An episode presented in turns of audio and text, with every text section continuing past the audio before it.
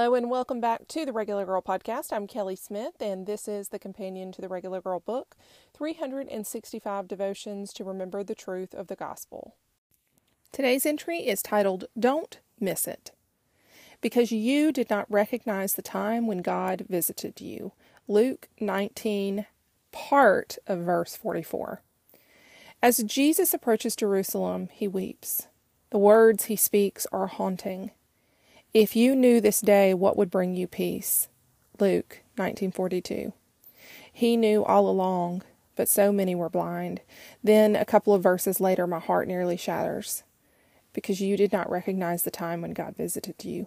Luke 1944. I hang my head in sorrow as I think about my own self. Would I have seen it? Would I have believed? We have a different position we can take today because God has given us His Word to learn from. He has given us the accounts of the mistakes others made, the lessons learned, but above all, promises we can bank on.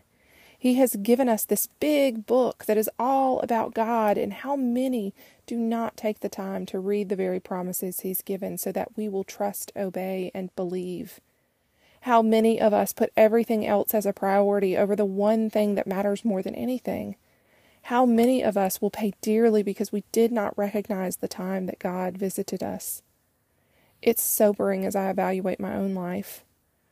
Let us not go another day taking for granted that He has given us His sacred and beautiful word. He has given us life and truth and grace and mercy. He carried out what no one else could to accomplish what none of us could do for ourselves, and all because He loves us. He loves you. Please don't miss it. Please put things into the place they need to be so that your pursuit of the God of the world is the priority in your life. He put you first. Put Him first, and tell me that doesn't change everything for you and the people you love. Don't miss it. Thank you so much for joining me today, and I hope you'll come back again soon.